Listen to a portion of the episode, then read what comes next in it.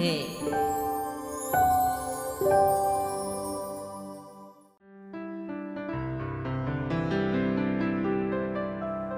Năm tôi rời đi, ở Nhồi suốt mấy tháng liền, người ta chẳng thấy mặt trời.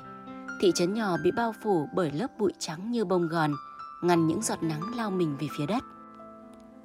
Thị trấn gần năm mươi nóc nhà, hầu như lúc nào cũng đóng cửa im ỉm để ngăn bụi. Người thị trấn bỗng kiệm lời, lặng lẽ như những thây ma.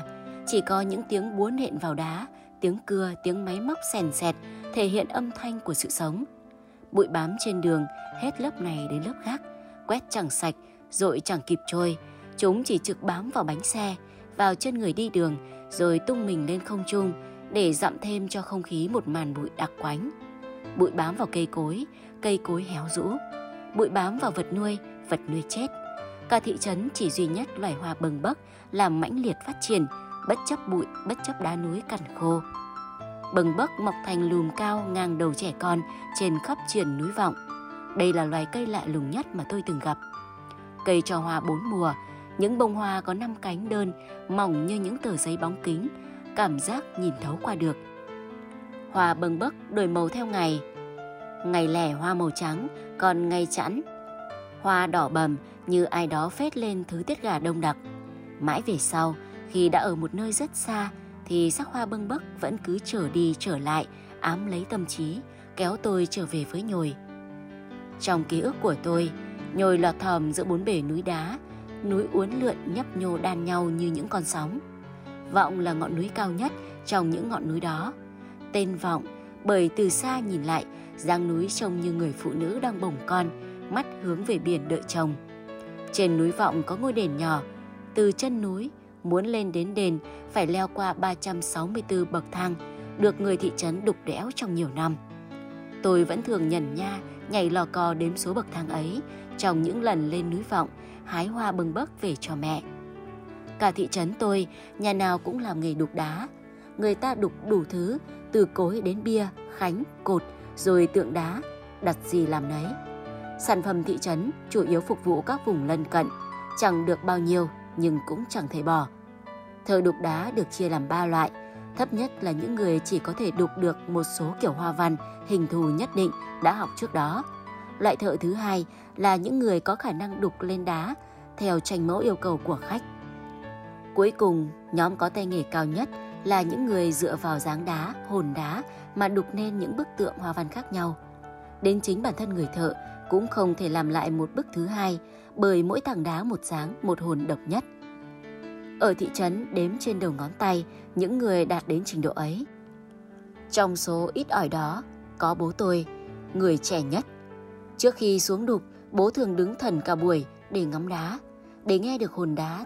Tôi từng thấy bố thè lưỡi để nếm, còn việc áp mặt hay hít hà người để cảm nhận đá đã là chuyện bình thường. Khi bố làm việc, không ai được phép làm phiền. Một lần khi bố đang chìm trong tiếng gọi của đá, tôi vô tình gây tiếng ồn lớn, làm ông giật mình. Hậu quả bị một trận đánh như tử. Hôm ấy nếu không có mẹ kịp về ngăn cản, chắc tôi đã chết dưới tay bố. Mẹ con tôi chẳng bao giờ có được vị trí ngang hàng với đá. Thứ tình cảm bố dành cho chúng tôi nhờn nhợt như thứ nước tiết ra từ cuống hoa bâng bấc mẹ dùng thoa lên vết thương rớm máu của tôi. Bố đục đá không phải chỉ để bán, dường như ông đang tìm kiếm điều gì đó, bởi vì không phải khách nào đến cũng mua được tượng. Ông xem thái độ, nhất nhất phải là người biết trân trọng đá thì mới bán. Sau này khi chẳng còn vừa lòng với tượng mình đục ra, ông quyết định rời thị trấn đi học thêm về nghề đá. Đục đá vốn là nghề của đàn ông, nên phụ nữ ở thị trấn phải làm thêm đủ món nghề, từ chăn nuôi, đồng áng đến bán hàng tạp hóa. Nhà tôi nằm ở trung tâm thị trấn, nên mẹ mở một tiệm tạp hóa, dăm ba gói mì chính, chai dầu ăn, vài gói muối, mấy hộp diêm bày trên sạp bụi bám cả lớp mà chẳng mấy khi có người mua. Để tranh thủ thời gian, mẹ còn nhận làm vòng hoa đám ma. Vòng hoa tang được mẹ kết từ hoa bâng bấc rất đẹp, không những người trong thị trấn mà người từ vùng lân cận cũng tìm đến đặt mua. Mỗi lần đến lấy vòng hoa, ông chủ tốt bụng đều cho tôi khi thì viên kẹo mấu, lúc thì bánh rán vừng. Mẹ nhìn người đàn ông ái ngại, để đáp lại mẹ luôn lấy giá thấp hơn so với những người khác.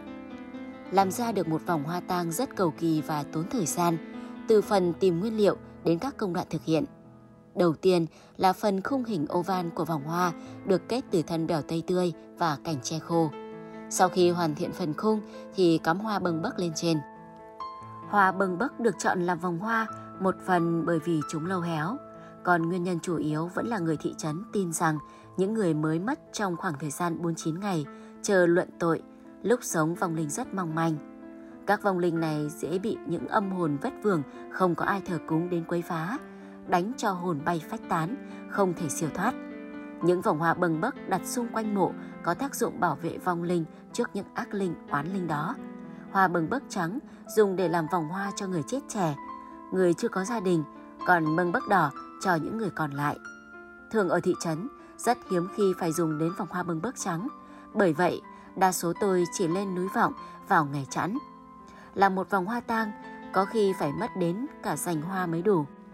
Mà mỗi đám tang, ít nhất cũng phải dùng đến cả chục vòng.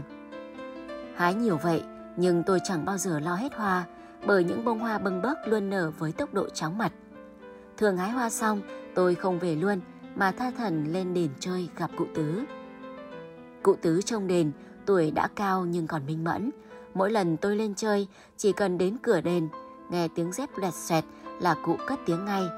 Chân đấy à, vào đây cụ cho cái này. Tôi biết thế nào cụ cũng để dành cho tôi vài quả cam, nải chuối hoặc cái oản. Ngoài lúc tụng kinh, cụ tứ hay ngồi trên cái chõng tre dưới gốc cây hoa đại, miệng móm mém nhai trầu, đọc sách, viết về các loại thuốc đông y. Cụ am hiểu nhiều loại cây thuốc chữa bệnh. Cũng nhờ cụ tứ dạy nên mẹ tôi mới biết lá hoa bâng bấc có thể chữa bệnh kiết lỵ. Con trai bảy lá, con gái chín lá nhai nuốt sẽ khỏi. Mẹ nghe lời hái chín lá về cho tôi ăn, không ngờ khỏi thật. Lần đấy tôi cũng mới biết lá bâng bấc ăn được. Ban đầu nhai vị hơi tanh, nhưng càng nhai càng thấy ngọt. Từ đó mỗi lần đi hái hoa, tôi thường nhóp nhép một vài lá cho vui miệng. Ngoài việc am hiểu về cây thuốc, cụ tứ còn biết nhiều chuyện cổ tích. Lần nào lên đền, tôi cũng đòi cụ kể cho nghe. Trong số đó, chuyện về núi vọng có sức hấp dẫn kỳ lạ. Chuyện rằng ở ngôi nhà nhỏ dưới chân núi có đôi vợ chồng trẻ, vợ lo việc đồng áng, chồng làm nghề đục đá thuê.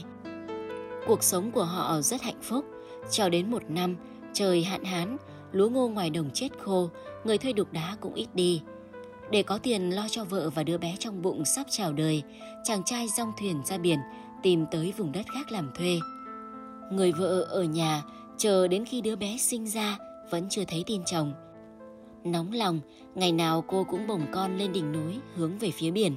Bất chợt tối đó, trời đất vần vũ, sấm chớp ì đùng, người ta thấy tia sét đánh về phía núi. Sáng hôm sau, họ thấy trên đỉnh núi xuất hiện tảng đá hình mẹ bồng con. Nước mắt hai mẹ con rơi trên núi, mọc lên những cây hoa bâng bấc với khả năng đổi màu kỳ lạ. Người ta cảm phục tấm lòng trung trinh mà thờ làm thần núi. Sau này thần núi nhiều lần hiển linh, xua đuổi quỷ dữ, dạy nhân dân cách khắc đá đục tượng. Để đáp lại công đức, người thị trấn đã làm ba trăm sáu mươi lăm bậc thang đá và dựng ngôi đền ở bậc thang thứ ba trăm sáu mươi tư để người dân đến hương hoa cúng bái. Bậc thang thứ ba trăm sáu mươi lăm trên đỉnh núi là vùng cấm nơi thần ngự trị, không người nào được phép lên. Cụ tứ còn nói gì đó nhiều lắm mà mắt cứ díu lại, tôi nằm ngủ ngon lành. Trong mơ, tôi thấy mình đứng giữa triển hoa bâng bấc, đối diện là người con gái mặc váy trắng. Cô gái có khuôn mặt trái xoan, mắt lá liễu, dù cho trên trán có vết chàm cũng không làm bớt đi vẻ đẹp của mình. Thế nhưng chồng cô có vẻ giận dữ, cô nhìn tôi bằng ánh mắt vằn lên những tia máu, rồi đột nhiên cười phá lên. Tiếng cười khiến tôi giật mình tỉnh dậy, hoảng hốt nhìn xung quanh. Trời chiều đỏ ối nơi đỉnh núi, thấy sắp tối, tôi vội vàng chào cụ tứ mang hoa về cho mẹ. Chẳng kịp kể giấc mơ vừa xong. Những chuyến đi của bố cứ giải ra, số lần về nhà cũng ít dần. Lần nào về, bố cũng mang theo khuôn mặt chán trường, chẳng nói năng. Tôi nhìn bố, thấy càng ngày càng xa cách. Ông lạ lẫm như vị khách lỡ đường ghé tạm nhà trọ. Mẹ vẫn lẳng lặng kết những vòng hoa tang, chất đầy nơi góc nhà để kịp giao cho người ta đến lấy. Một lần bố về, ông lồng lên như con hổ đói, vớ lấy những vòng hoa vừa đập vừa hét. Hoa này, hoa này, loại đàn bà như cô nên để những vòng hoa này cho chính mình. Những vòng hoa bâng bấc rụng lả tả, Cánh hoa dập nát đỏ thẫm vương khắp nhà, như thể vừa xảy ra một trận chiến tang thương. Mẹ thu dọn số hoa, bình tĩnh như chẳng có gì, cho đến khi bóng bố khuất nơi đường lộ mới ngã khuỵu xuống khóc. Từ lần đi đó, hơn năm sau bố mới về. Cùng về có đám người ăn vận sang trọng, khác hẳn người ở thị trấn. Bố dẫn họ đi xem dãy núi đá. Ông thao thao bất tuyệt về đá với họ. Đá núi nhồi sắc óng ánh, màu xanh biếc như ngọc. Thớ đá mịn, chất đá mềm, nung vôi không để lại cặn, nghiền đá mạt năng suất cao không nơi nào có. Họ nghe bố nói vẻ mặt rạng rỡ hài lòng. Ngày ngày hôm sau, những chiếc xe tải máy xúc, máy cầu ùn ùn kéo về nhồi. Thị trấn nhỏ heo hút bỗng trở nên náo nhiệt. Họ mở một xưởng đá và bố chuyển hẳn ra đó ở. Thị trấn bắt đầu xuất hiện những tiếng nổ ì đùng như tiếng sấm rền giữa trời đất trong xanh. Họ dùng mìn để xẻ núi. Những chuyến xe đêm ngày rậm dịch mang theo mìn đến và chở đá từ thị trấn đi. Những lò đốt nung vôi, những máy nghiền đá cũng theo nhau dựng lên. Người thị trấn chẳng ai còn quan tâm đến nghề đục đá vất vả nữa, bởi số tiền kiếm được từ việc bán đá rất lớn. Và bụi cũng từ đó sinh ra. Bụi chẳng có cơ hội lắng xuống hay gột đi mà ngày một dày lên. Từ rất lâu rồi tôi cũng chẳng thấy mưa. Thị trấn khô rang héo rũ trong bụi. Dãy núi đá trùng trùng tưởng dài vô tận cứ nhỏ dần theo tiếng sấm khô. Bụi đến đem theo tiền, nhưng tiền chẳng thể giúp người thị trấn thoát khỏi cái chết do chính bụi gây ra. Số tiền đó chỉ có thể mua được những vòng hoa tang kết bằng hoa bâng bấc mẹ làm. Người mua vòng hoa ngày một nhiều. Tôi phải lên núi từ tờ mờ sáng để kịp mang về cho mẹ. Bãi tha ma dưới chân núi rờn rợn đầy những vòng hoa đỏ. Mẹ tôi kết đêm ngày mới đủ cho những đám tang. Lần đầu tiên trong đời tôi nghĩ hoa bâng bấc không đủ cho người thị trấn dùng. Ngoài ngày chẵn, bắt đầu xuất hiện những đơn vòng hoa hái vào ngày lẻ. Buổi sáng hôm đó, chẳng biết tôi ăn phải thứ gì mà cơn đau bụng kéo đến hành hạ. Đi ngoài liên tục, người mệt lả vì mất nước. Thấy thế mẹ vội đội nón lên núi vọng hai lá bâng bấc. Mẹ đi đến trưa mới về, người xanh tái, thất thần, bước vào nhà quên cả khóa cửa. Tôi lo lắng hỏi, nhưng mẹ không nói gì, chỉ đưa ra năm lá bâng bấc bảo ăn. Ăn xong tôi chạy ra khóa cửa, đúng lúc thấy người đàn ông trên xe máy từ cổng nhà rời đi, nhìn dáng như ông chủ hàng hoa. Từ hôm đi hái lá bâng bấc cho tôi, sức khỏe mẹ ngày một yếu chẳng rõ lý do. Triệu chứng cũng không giống bệnh do bụi gây ra. Tôi bảo mẹ đi khám, nhưng mẹ kiên quyết không. Mẹ vẫn kết những vòng hoa tang, nhưng chỉ làm được lúc là mệt. Công việc kết hoa giờ đây chủ yếu do tôi làm. Mẹ ăn mỗi ngày một ít, người gầy sọp, hài hốc mắt hõm sâu cùng tiếng ho như xé cổ họng. Bố chẳng về thăm mẹ lấy một lần. Nhìn mẹ xanh xao, nằm hom hem như con mèo ốm khó nhọc thở trên giường, tôi nước mắt giàn giụa năn nỉ. Mẹ, mẹ ơi, mẹ có thương con không? Mẹ thương con thì đi khám bệnh đi. Mẹ nhìn tôi mắt ngần ngấn nước, trả lời không ích gì đâu. Cho đến hơn tuần sau, mẹ gọi tôi đến bên giường bảo lên núi hái thật nhiều bâng bấc đỏ mang về để kết mẹ vòng hoa. Tôi thấy lạ vì nay không ai đặt hái làm gì, nhưng vẫn đi. Mẹ về, mẹ cầm những bông hoa bâng bấc run khen hoa đẹp, rồi nắm tay tôi dặn: Trần à, mấy nay mẹ mệt quá, chắc chẳng sống được bao lâu nữa. Mẹ cả đời làm hoa tang nên không mong gì hơn chết được bảo vệ bởi những vòng hoa đẹp nhất. Sức mẹ sắp kiệt, chẳng thể tự mình kết hoa. Con giúp mẹ. Mẹ đi, con ở lại một mình sẽ vất vả, nhưng làm sao được. Thần núi gọi, mẹ chót thừa mất rồi. Sau mấy lời dặn dò, tay mẹ buông lỏng dần. Tôi òa khóc: Mẹ ơi, con còn đang kết hoa, chưa xong đâu mẹ. Đợi con đã. Mãi đến lúc phát tang bố mới về. Vừa bước chân vào nhà, thấy sự xuất hiện của ông chủ cửa hàng hoa, mặt bố đỏ bừng. Hai nắm đấm siết chặt lao đến đấm đá túi bụi. Mọi người can, cụ Tứ bảo người đàn ông rời đi, tang lễ mới diễn ra bình thường. Ngôi mộ mẹ dưới chân núi hoa bâng bấc đỏ phủ kín. Mẹ à, ở nơi đó mẹ đã an lòng chưa? Tôi gào khóc bên ngôi mộ mới đắp khi mọi người đã ra về, duy có cụ Tứ ở lại. Tôi nhận ra người chủ cửa hàng hoa vẫn nép sau gốc xoan, chứng kiến lễ hạ huyệt của mẹ. Tôi bắt đầu hoài nghi mối quan hệ giữa mẹ và người đàn ông đó. Mẹ mất, từ trên giường đến bộ cửa, ra ngoài giếng, đầu đầu tôi cũng thấy bóng dáng bà.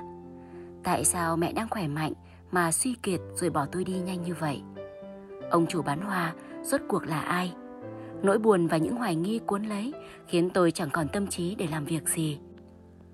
Tôi bèn tìm lên đền, tìm chắc cụ Tứ biết câu trả lời cho những câu hỏi của mình. Sau một tháng không lên, đi qua triền hoa bâng bấc, tôi ngỡ ngàng khi ngày chẵn mà những bông hoa lại trắng, màu trắng khác lạ so với ngày thường, trắng muôn muốt như dải khăn tang ai đó thắt ngang qua núi vọng. Cụ Tứ đang ngồi gõ mõ, nhìn dáng cụ lấp ló sau cánh cửa, chẳng hiểu sao tôi bật khóc. Tôi nhớ những khi theo chân mẹ lên đây cúng bái vào ngày rằm mùng một. Thấy tôi đến nhưng không vào, cứ sụt sùi ngoài cửa, cụ Tứ đứng dậy ra đón. Nhớ biết được mục đích của lần lên đền này, cụ lên tiếng trước. Chuyện dài lắm con ạ. Ông ngoại và ông nội con là bạn nối khố năm xưa. Vì từng cứu nhau mà lập lời thề hoa bâng bấc, nếu để con khác giới sẽ kết thông gia. Lời thề hoa bâng bấc được thực hiện bằng cách trích máu tay của cả hai nhỏ lên hoa bâng bấc trắng để cánh hoa nhuốm đỏ. Nếu ai đã hứa mà không thực hiện thì cây hoa bâng bấc đó ngày chẵn cũng sẽ muôn mốt trắng, tang thương kéo đến người hứa cho đến khi gia đình không còn một ai. Năm đó mẹ con và người đàn ông xã bên đang yêu nhau.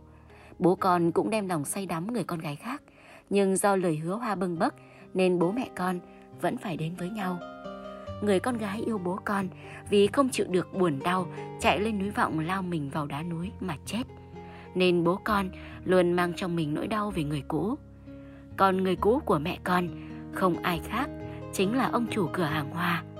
Chính bởi lẽ đó nên khi hay tin mẹ con vẫn còn qua lại với người cũ, bố con mới phản ứng như vậy. Hôm mẹ con lên núi, hai lá bâng bấc có gặp ta. Mẹ bảo gặp người cũ dưới chân núi. Anh ta rủ mẹ con con cùng rời thị trấn, nhưng mẹ con từ chối. Bâng bấc vẫn đỏ au như nhắc nhở về lời hứa năm nào. Mẹ con khóc, cô ấy cầu xin ta chỉ cách hóa giải lời hứa. Ta bảo ta cũng không biết cách giải trừ, nhưng câu trả lời chắc có nơi thần núi ngự trị. Ta cũng không quên cảnh báo cái giá của việc người phàm dám bước chân lên bậc thang thứ ba trăm sáu mươi lăm rất đắt, có thể là cả tính mạng, nhưng mẹ con không nghe. Tôi nghe chuyện của bố mẹ mà lòng hoai hoài. Rốt cuộc mẹ đã thấy gì nơi bậc thang trên đỉnh núi?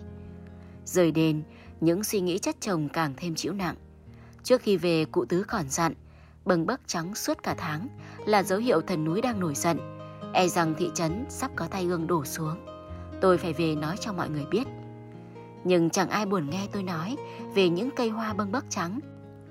Người thị trấn dường như quên hẳn lời thề nơi núi thiêng từ trăm năm trước. Họ còn mãi chìm đắm trong cơn khát tiền. Tôi đến xưởng đá tìm gặp bố. Từ cổng đi vào, đập vào mắt là phần lưng của pho tượng đá cao đến năm mét. Bố đang đứng trước bức tượng, vẻ mặt hài lòng hiện rõ. Thấy tôi, ông lạnh lùng bước tới và cũng như bao người khác, cho rằng điều tôi nói thật vớ vẩn. Trước khi về, tôi nhìn qua bức tượng. Đó là tượng một cô gái có khuôn mặt trái xoan, mắt lá liễu và trên trán có vết chàm. Giật mình kinh hãi, bước lùi về sau, vấp hòn đá ngã lăn ra đất. Đây chính là cô gái tôi từng gặp trong giấc mơ. Những ngọn núi đá cứ nhỏ dần rồi biến mất, sau cùng chỉ còn mỗi núi vọng. Bất chấp ngọn núi thiêng nơi thần núi ngự trị, khi lòng tham đã choán hết tâm trí, người thị trấn hò nhau mang mìn tiến lên. Bố tôi mặc áo đỏ ham hở đi đầu. Họ đặt mìn, nhìn những thớ đá ánh xanh chắc nịch như thấy những đồng tiền lấp lánh. Tôi đã kịp lên núi dẫn cụ Tứ rời đi. Từ xa nhìn lại, cụ quỳ mọp xuống khóc. Thần núi ơi, xin hãy khoan dung với lũ người phàm ngu dốt chúng con. Không biết bố giờ có còn lặng mình nghe hồn đá nữa. Liệu bố có biết đá núi đang oán khóc? Chỉ thấy bố hét lớn với đám người, san sạch ngọn núi này, ngọn núi cuối cùng rồi. Từ nay đá nhồi sẽ vĩnh viễn biến mất và không có bức tượng nào đẹp hơn người con gái của ta. Nói rồi bố cười lớn, vẫy tay ra hiệu, uỳnh uỳnh uỳnh. Tiếng nổ liên thanh nối nhau váng trời. Khói trắng mù mịt, những phiến đá rào rào rụng xuống, mặt đất rung chuyển như muốn toác ra. Trong làn khói trắng bốc lên lẫn lộn tiếng la hét, tôi thấy ai đó bị hất tung lên. Khi khói bụi lắng xuống, một cảnh tượng kinh hoàng hiện ra. Đá từ đỉnh núi chôn vùi cả đám thợ, mộ phần dưới chân núi bị cày lên tung tóe, mùi tử thi trộn với mùi thuốc nổ nồng nặc. Máu, khắp nơi là máu, những cây hoa bâng bấc trắng nhuốm đỏ máu tươi. Người mới chết lẫn tử thi đang phân hủy nằm xen kẽ nhau. Tôi gào khản cổ chạy lại tìm bố, chỉ thấy trên nhành bâng bấc sót lại mảnh áo đỏ dính máu. Bức tượng của bố nơi xưởng đá cũng bị cơn rung chấn xô đổ nứt đôi. Tôi quyết định rời thị trấn. Hôm tôi đi, trời đổ mưa rào. Mưa như muốn rửa trôi, đánh thức mọi người tỉnh dậy sau cơn u mê. Cụ Tứ nắm chặt tay thì thầm: "Con đi đi, bâng bấc rồi sẽ ra hoa đỏ. Vết thương nào rồi cũng lành thôi."